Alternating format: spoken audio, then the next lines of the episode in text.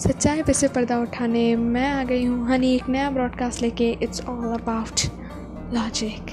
तो पुराने TV show देख के क्यों बोर होना जब नया ब्रॉडकास्ट है ना तो फिर काम on Spotify check me out guys